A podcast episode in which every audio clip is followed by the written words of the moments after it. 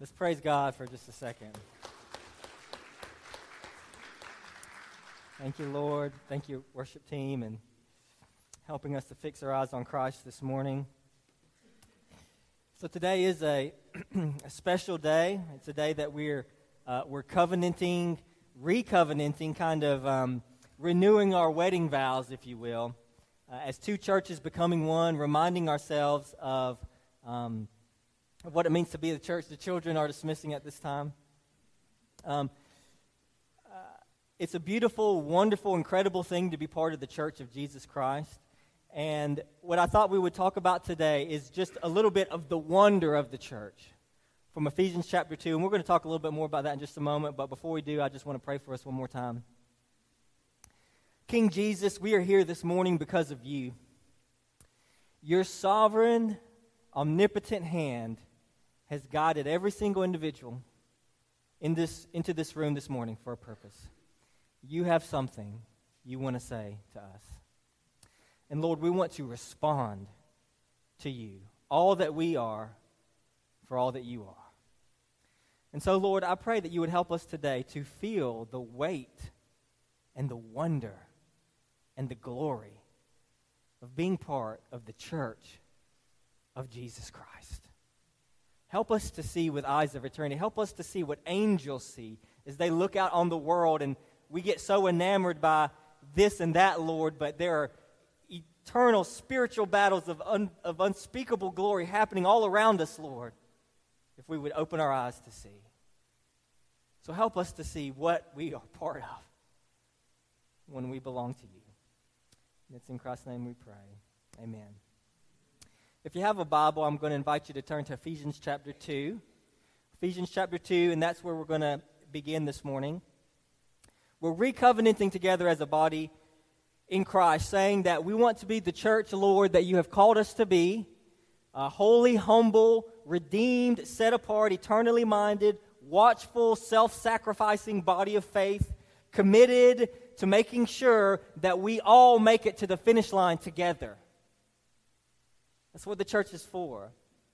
And as we're going to see today, as we, one of the great graces of life is to be part of the church. And I want to see this specifically from a remarkable passage about the church in Ephesians chapter 2 and 3. And that's where we're going to begin this morning. If you're able and willing, I invite you to stand in honor of the reading of God's word. Ephesians chapter 2, beginning in verse 13. Paul writes, But now in Christ Jesus, you who once were far off have been brought near by the blood of Christ. For he himself is our peace, who has made us both one, and has broken down in his flesh the dividing wall of hostility by abolishing the law of commandments expressed in ordinances, that he might, cre- that he might create in himself one new man in place of the two, so making peace, and might reconcile us both to God in one body through the cross, thereby killing the hostility. And he came and preached peace to you who were far off, and peace to those who were near. For through him, we both have access in one spirit to the Father. So then, you are no longer strangers and aliens, but you are fellow citizens with the saints and members of the household of God, built on the foundation of the apostles and prophets, Christ Jesus himself being the cornerstone, in whom the whole structure, being joined together, grows into a holy temple in the Lord.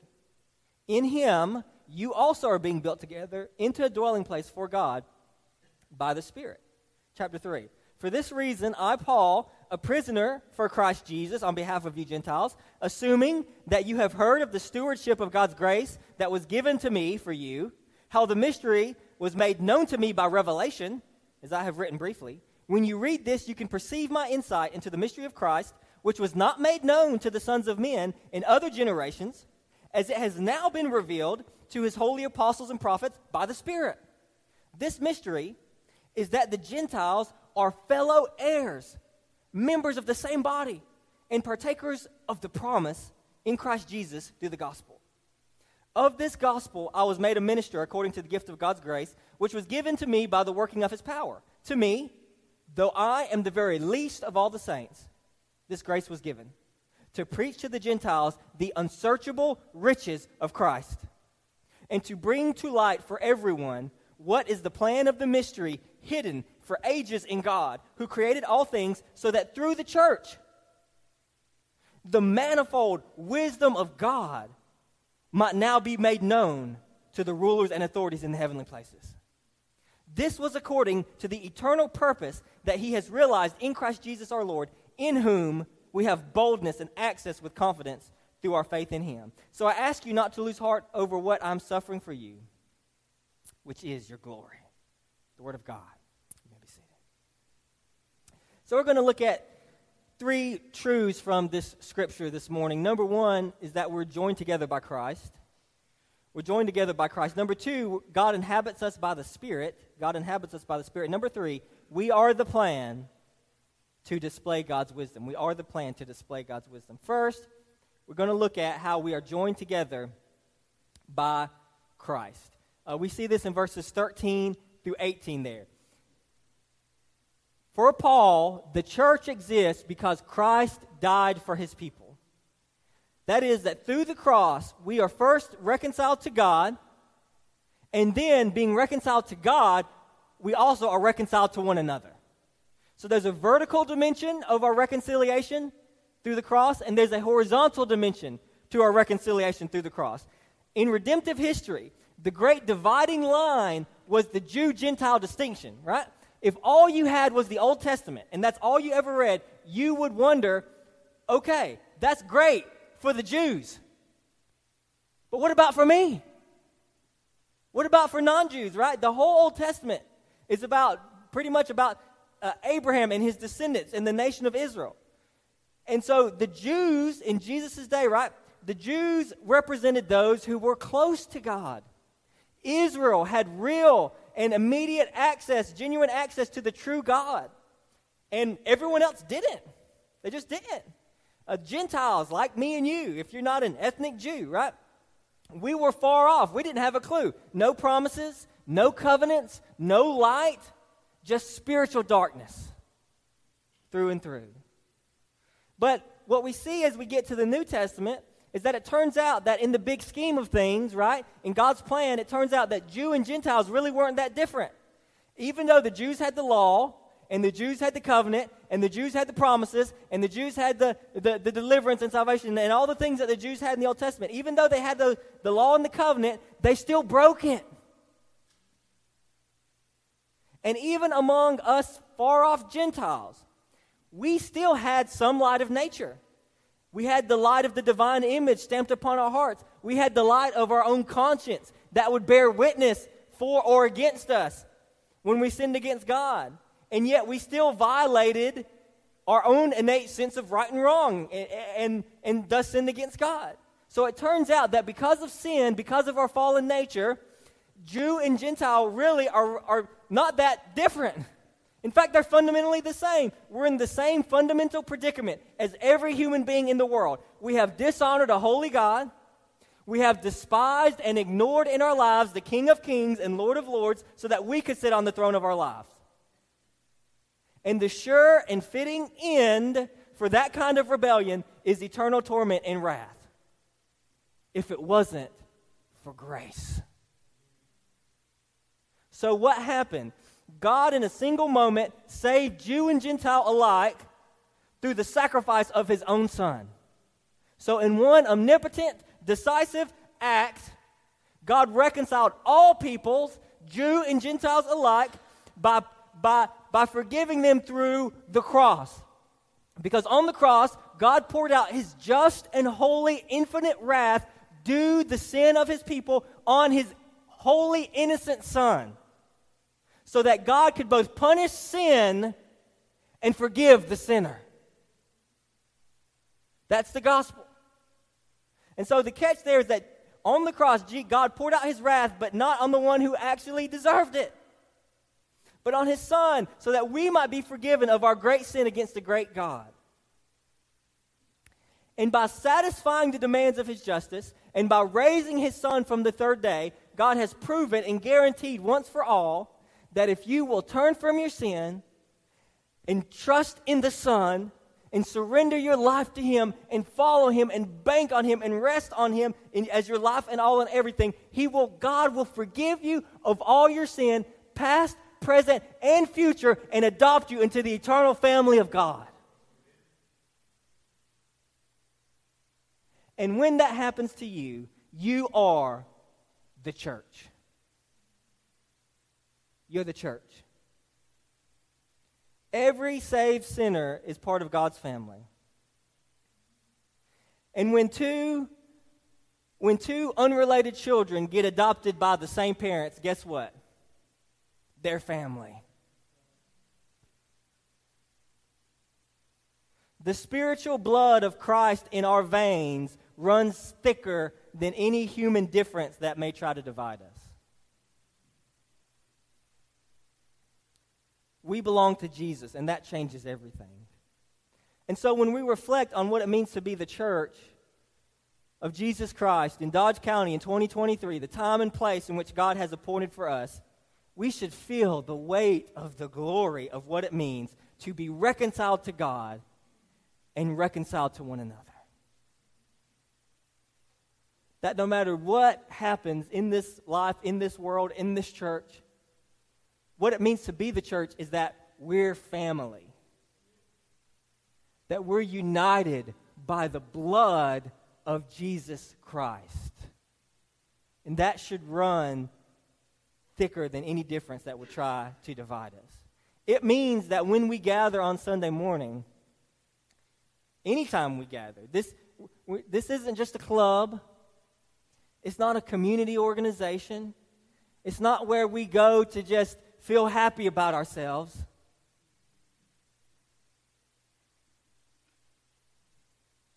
It is, it is gathering together as the family of God, united by the blood of Christ to serve and adore our King. So, as we covenant together today, and we're going to protect the Lord's Supper in a little bit, we're going to read the church covenant before we do that. And then we have a, a, the copy of the covenant back in the fellowship hall, which we'll sign uh, when we get back there. When we do this together, what we're saying is we're just not we're just not out here today desiring just to be part of a new church. But what we're here to do is we're here to say everything that this book says that I am and am supposed to be for God and for other people, I want to do that with you and you and you and you and you. That's what we're saying. It's life and death. It's heaven and hell. It's, it, it's, it's, it, it's not, we're not going on a cruise together. We're climbing into a foxhole together. And when we're on watch, when, when, someone's on, when someone's out on watch, it's because the life and death of the, the life of my brothers and sisters is in my hands. We are the church, and we're joined together by Christ. Number one, we're joined together by Christ. Number two, the wonder of the church is that God inhabits us by the Spirit. God inhabits us by the Spirit. In verses 19, again, Paul said, You're no longer strangers and aliens, but you are fellow citizens with the saints and members of the household of God, built on the foundation of the apostles and prophets, Christ Jesus himself being the cornerstone, in whom the whole structure being joined together, grows into a holy temple in the Lord. In him, you also are being built together into a dwelling place for God by the Spirit. And so, in Paul's mind, right, the Paul is a Paul is an apostle. He was appointed by God to preach the gospel to the Gentiles, to the world, okay? And through the gospel, God is reconciling us both to God and to one another. All right? He's taking people as as separated as Jew and Gentile were. That's the high degree of separation. And he's saying, You're one family now through Jesus Christ. And he is, and through the gospel, he's pulling people from every kind of identity and every kind of family, right? And he's pulling people from all these different groups and, and organizations and identities and nationalities or whatever. He's pulling people out of where they are into his family. Such that when you become a Christian, before you are anything else, you're a Christian. It's your first, your primary, your ultimate identity. It's the identity that trumps every other identity. when any other pull on your life conflicts with your identity in Christ, it's got to go. Because that's our first and primary identity is a child of God, a servant of Christ. And as the church, what Paul is saying is that as the church, we become the temple of God, the dwelling place for God by the Spirit. The Christ and the Christ and the apostles were the foundation of the church, all right? They laid the foundation. There are fundamental realities, there are fundamental truths, the fundamental truths of the gospel and the fundamental truths of Scripture. They're the, they're the ground, they're the foundation. Christ Himself, the cornerstone upon which everything else is built. Okay? It's like a building. But at the same time, that building, you know, you lay a foundation so that you can build a building. And the church is the building built upon that foundation. And salvation, as, Paul, as Paul's saying here, is not just the work of Christ, it's also a work of the Spirit. Christ did the work on the cross, the Spirit does the work in our hearts. When a person is gloriously converted to see the beauty, wonder, glory, and grace of Christ, it is because the Spirit of God has drawn near to their hearts, has opened their eyes to see what they couldn't see before. That Jesus Christ is Lord, that He is worthy of giving up everything if you have to, to have Him. And when you see it, you can't unsee it. And that's a work of the Spirit. And the Bible says that if you are a Christian, if you are a Christian, God's Spirit lives in you. It's not, it's not a matter of, you know, I hope God's Spirit lives in me. No. If you're a Christian, God's Spirit lives in you. That's what a Christian is by definition a possessor of the Holy Spirit. And by the Spirit, Paul says, we are being built into a dwelling place for God. So if you go back and you read the Old Testament, right, you had the tabernacle. All right, so after, the, after deliverance from slavery in Egypt and they go to Mount Sinai, God commands them to build a tabernacle. And in the, in the way that they were to encamp in the wilderness, right, the tabernacle was smack dab in the middle of the camp. All right? And so the tabernacle was what? It was the place, it was the place where God dwelt with his people. Right? Then you fast forward a little bit and you get to the temple that uh, uh, Brother Ron read earlier about the, the dedication of the temple. The temple, again, was once Israel entered the promised land, the temple in Jerusalem was the place where God manifestly dwelt with his people. All right? But there was a problem with Israel. If you've read the Old Testament, you know what I'm talking about. And that is that because God is holy, he has to have a holy dwelling. Let me say that again. Because God is holy, God has to have a holy dwelling. The problem with Israel consistently throughout the Old Testament was that they failed to be the holy dwelling place for God because of their sin. Right? You see, they needed something more than God among them. They needed God in them. Because just God among them, it wasn't enough. They failed over and over and over again. And this is the work of God by the Spirit. God solved this problem, this fundamental human problem, not just a Jewish problem, a human problem of we can't love and serve God as He's worthy of. We can't. And so God solved this problem once for all through the sending of His Son and through the outpouring of His Holy Spirit. Such that now, when we look to Christ in faith, we are changed, we are saved, we are born again by the Spirit of God.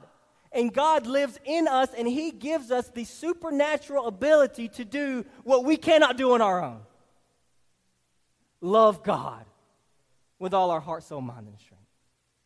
Love our neighbor as ourselves.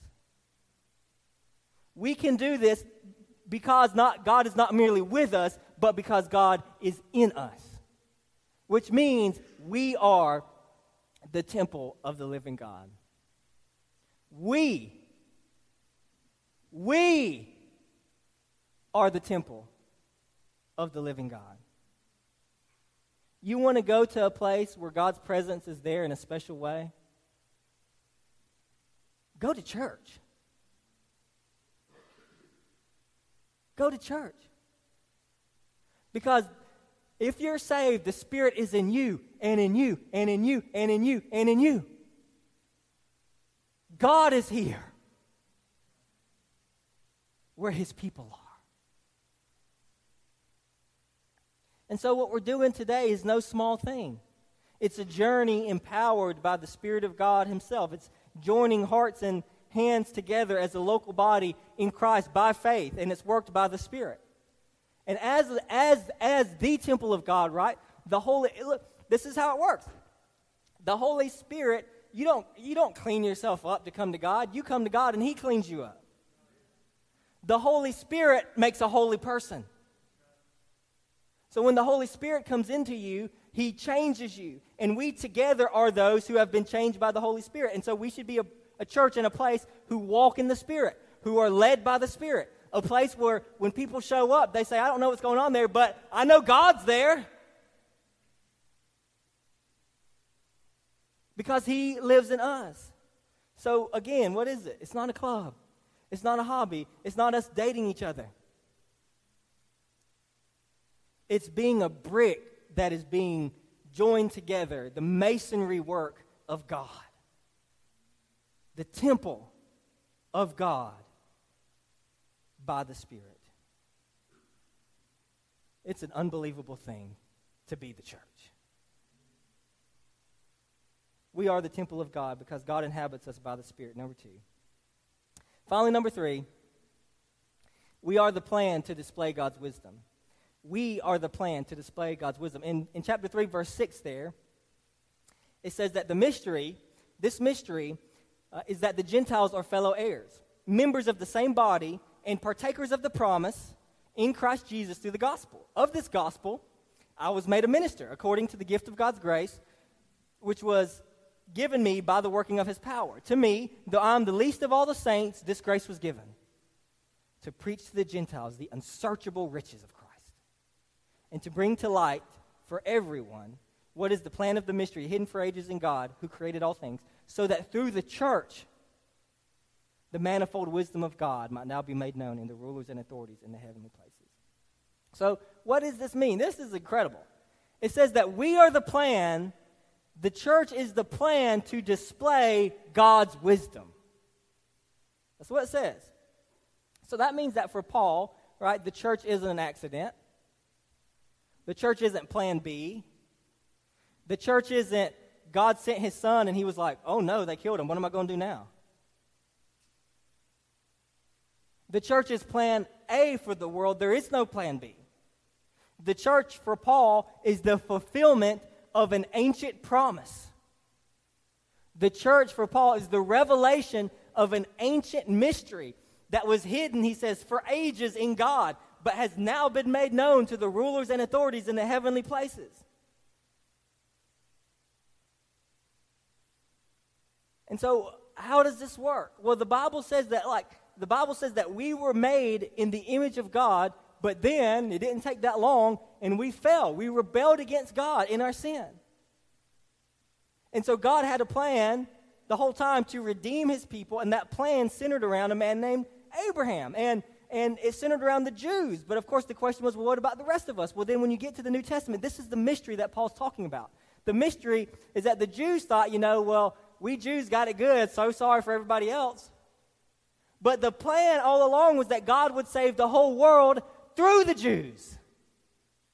By sending his son, born under the law, Paul says, Jesus, the Son of God, born a Jew, to save the whole world. So that, so that through the gospel we become, Paul says, partakers of the promise, members of one body in Christ Jesus through the gospel. In verses 8 and 9 there, Paul talks about his, his calling to, to be the apostle, to preach to the Gentiles the unsearchable riches of Christ. Okay? And so for Paul, then, for Paul to preach the gospel, to tell people about the life, death, and resurrection of Jesus for him, it wasn't just, oh, you know, that's a good thing Christians ought to do. For Paul, telling other people about Jesus was literally him participating in an eternal plan of God. It was Paul taking his place in the story of the world in which God is redeeming lost and rebellious sinners out of the world and out of the grip of sin and Satan back into the family of God. And he and, and, and Paul got to participate in the plan of God. God called him and God chose him to be his instrument to fulfill the eternal plan of God. So when we when we come to church and when we tell other people about Jesus and when we live out the gospel, we're not just doing good Christian things. We're literally stepping into the eternal story of God and fulfilling his plans and purposes for the world. And Paul says that this was also, he says in verse 10 there, so that through the church, the manifold wisdom of God might now be made known to the rulers and authorities in the heavenly places. You see, God did all this to show to show the world what he's like.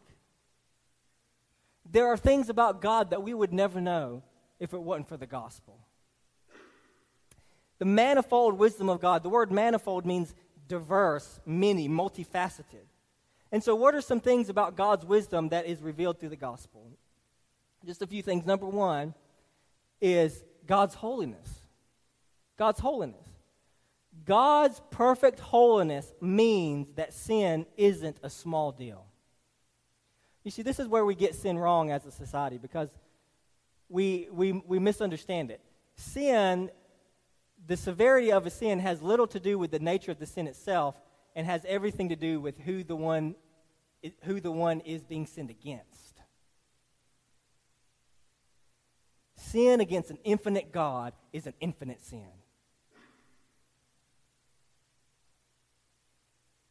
We, we think so little of our sin because we think so little of God. What does the gospel say? The gospel, the church, the existence of the church reveals God's holiness. Because the because your your sin, my sin was so filthy, so dark, so black, only the murder of the Son of God could pay for it.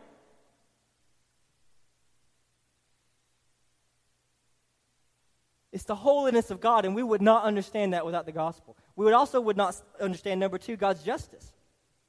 Because God is holy, sin cannot go unpunished. When someone wrongs you and you have that internal longing that there should be some kind of retribution, some kind of punishment, so that person understands what they did was wrong, right? That sense of justice innate in you is imprinted upon you because you're made in the image of God. And God has a, and God has a moral revulsion to sin that is perfectly just and perfectly holy. And the gospel shows us how profound that is. Sin, the gospel tells us that sin cannot be ignored. It cannot just be swept under the rug. It's a big deal. And that every sin will be punished, either in Christ, for those who trust in Him, or in the sinner themselves for those who reject him. No one in the end gets away with anything. And it's really not until you understand that, it's not until you grasp the weight of God's holiness and justice that number three, God's grace, means anything at all. You, grace isn't amazing if God didn't do something amazing. If your sin wasn't a big deal, God didn't do anything amazing. You know, it's kind of like what Jesus said if you love those who love you back, you hadn't really done anything that great. Anybody can do that. Guess what? God didn't love people who loved him back. While we were still sinners, Christ died for us. If sin never entered the world, we would never know that God was a gracious God. If humanity had never sinned, then we would be in perfect fellowship with God, but in a sense, we would deserve no less. Simply doing what we were made to do. But because of sin, we learn something amazing about God, and that is that the, the holy and just God is at the same time a gracious God who will, who will stop at nothing to redeem his fallen people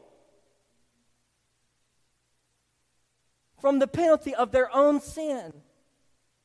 And this is grace and it's put on display through the gospel in the church.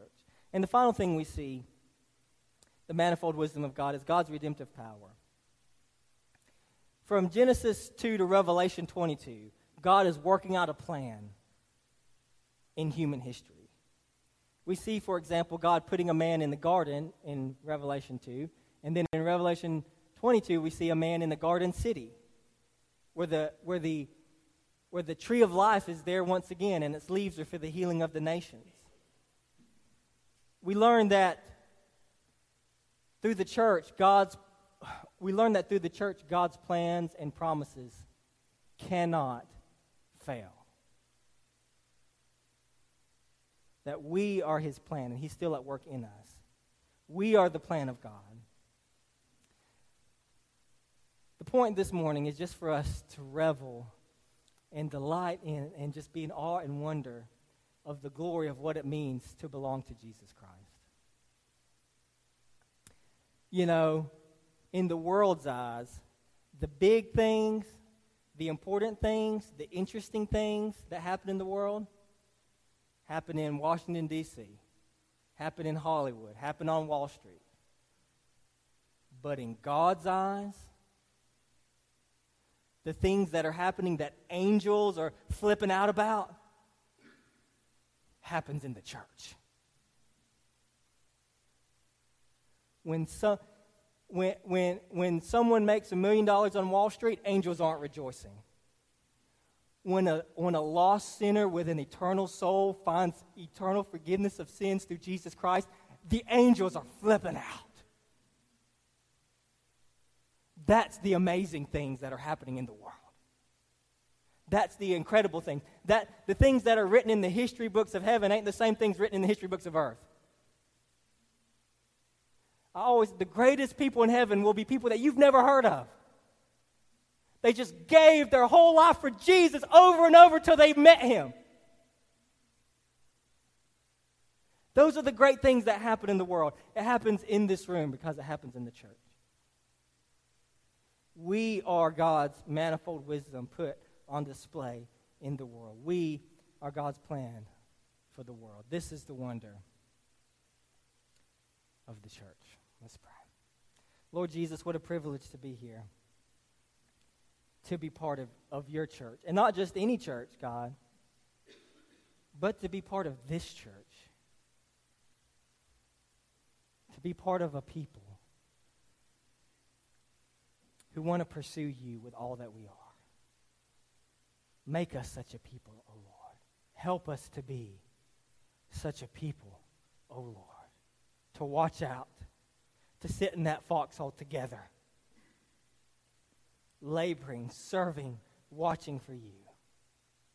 What a wonder. What a privilege, God. Thank you. Lord Jesus, I don't know. You know. Maybe there's some in this room. I'm sure there are. Who have yet to become part of your church because they have yet to turn away from their sin and turn to you and trust faith, and surrender. Lord Jesus, I pray that you would pour out your Spirit at this very moment, calling, causing them in their hearts to cry out to you. Say, Lord, have mercy on me, a sinner. Forgive me, Lord.